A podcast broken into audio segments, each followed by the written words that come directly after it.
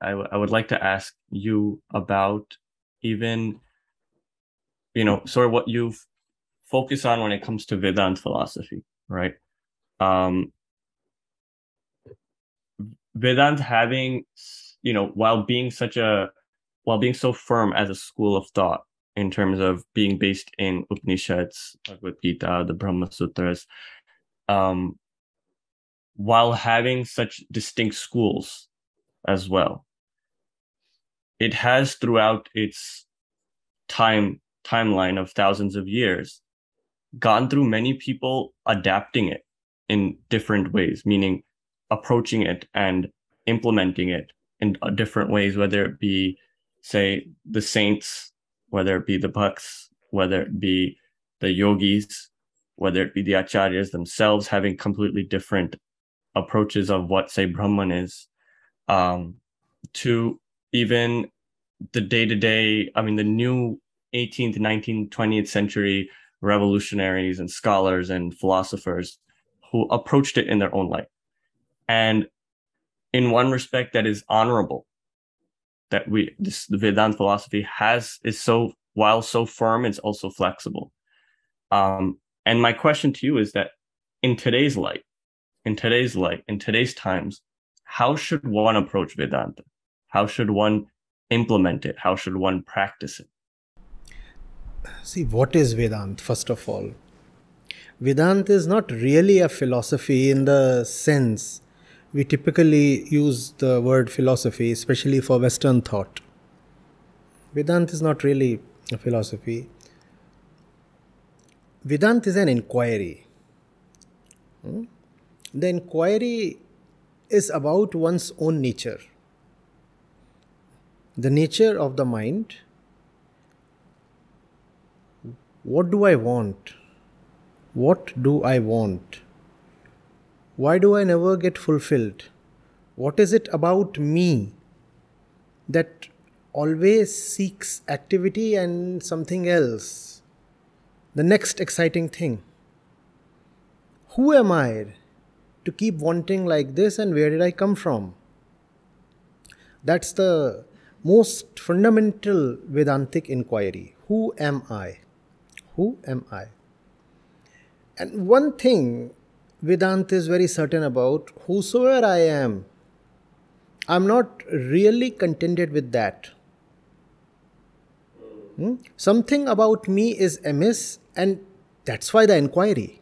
Otherwise, there is no need to inquire. If everything is all right, then why bother to inquire? So, something is missing somewhere. And it's possible nothing is missing anywhere. I am unable to grasp the perfection of things, even that is possible. But whatever be the case, one thing is certain I am not all right with the way I am. I am not uh, joyful with myself. Now, this myself is a fluctuating entity. You are not the same person when you are, let's say, in the studio as when you are on the road. It's a, it's a common everyday experience. The way we look at ourselves, the thing within us that uh, calls out I, keeps changing. Hmm? Our identities keep fluctuating. Influences make us uh, change our very center almost. Now, that's the reason why Vedant will be looked at from many different angles by the various knowers, sages, rishis, pandits, saints. Hmm? Because even if the destination is the same, the current location is definitely different for every person. You may realize that the welfare of the I lies in its liberation from itself. But liberation from what? The current situation of the I is unique for every individual, for every situation, for every place, for every community, every age. And that's why the thing has been presented in so many different ways. Another reason, related reason, why the words of the sages, etc., sound sometimes at odds with each other is because the I, hmm, the ego, has a, great tendency and capability to co opt whatever has been told to it. So you tell the ego that the truth is this way and you listen to it, hmm, else you will suffer. The ego will take those words and digest them in such a way that they rather fatten the ego itself. Instead of guiding the ego, instead of liberating the ego, the words of the sages can be used by the ego to reinforce itself. And that's why the words that were uttered for the sake of salvation, education, liberation, become, become, become cannon fodder. And the ego is using them as ammunition to blast the teacher itself. Uh, so then the next teacher has to step in. And the next teacher then has to elucidate in a different way, sometimes in a drastically different way.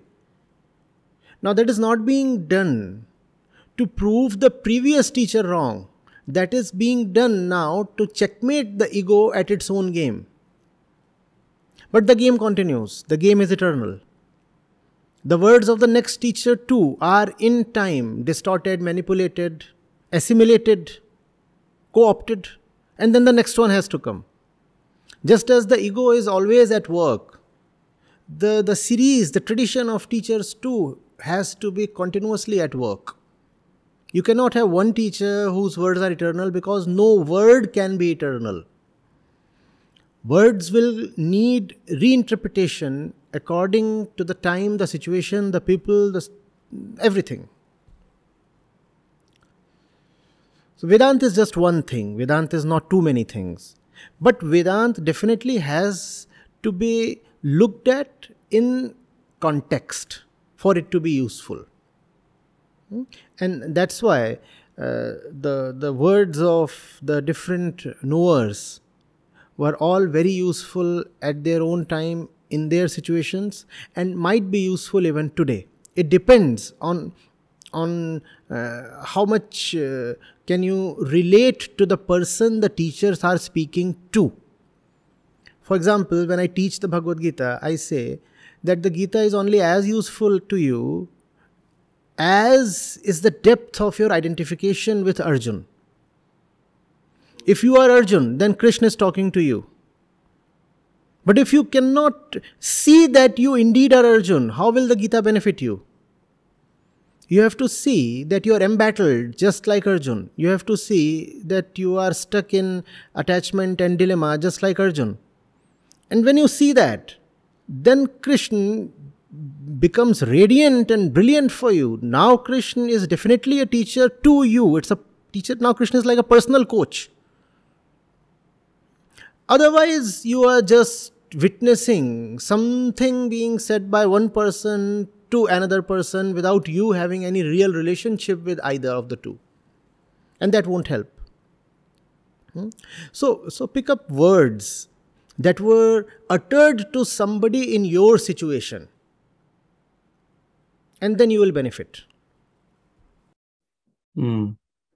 Right. Now you and you point, pinpointing that really important aspect of, I guess, um, Bharat itself in its in its ages and its in its years and its millenniums, how different devotees or different seers of saw Vedant or saw the truth maybe in their own light because of what because of their own lens the fact that they have their own lens.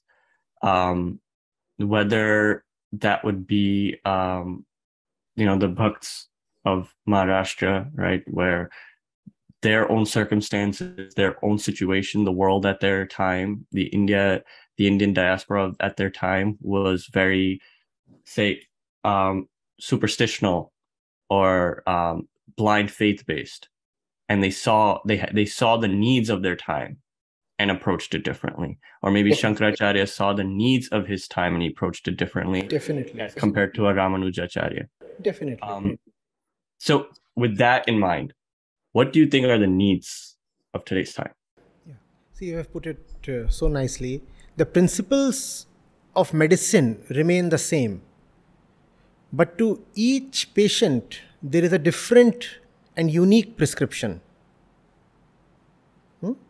So, so that's how it is. The fundamentals remain the same.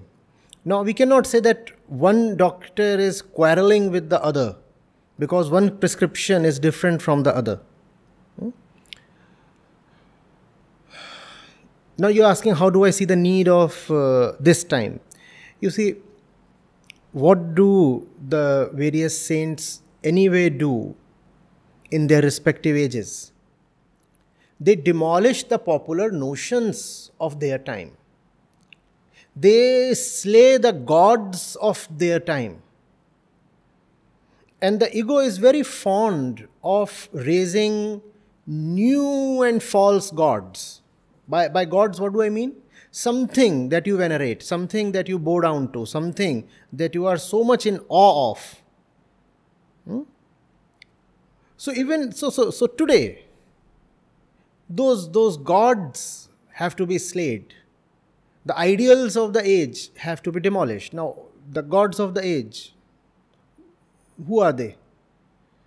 Money is the god, knowledge is the god,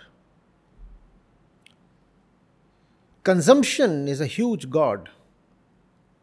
Happiness is the biggest ideal. Hmm? I just want to lead the good life. And what does the good life mean? I must consume a lot.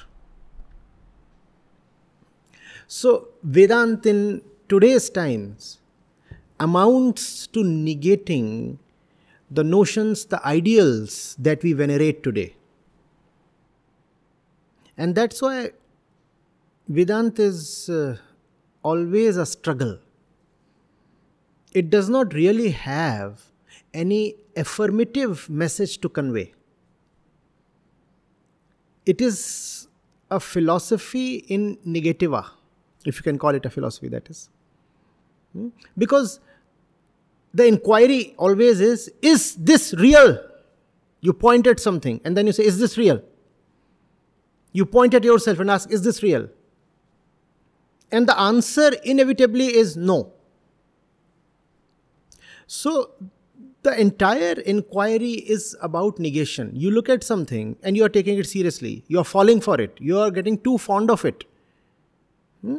The thing has become truth for you. You look at the thing and you ask, Now, is this real? Is this the truth? I want to inquire. I want to know.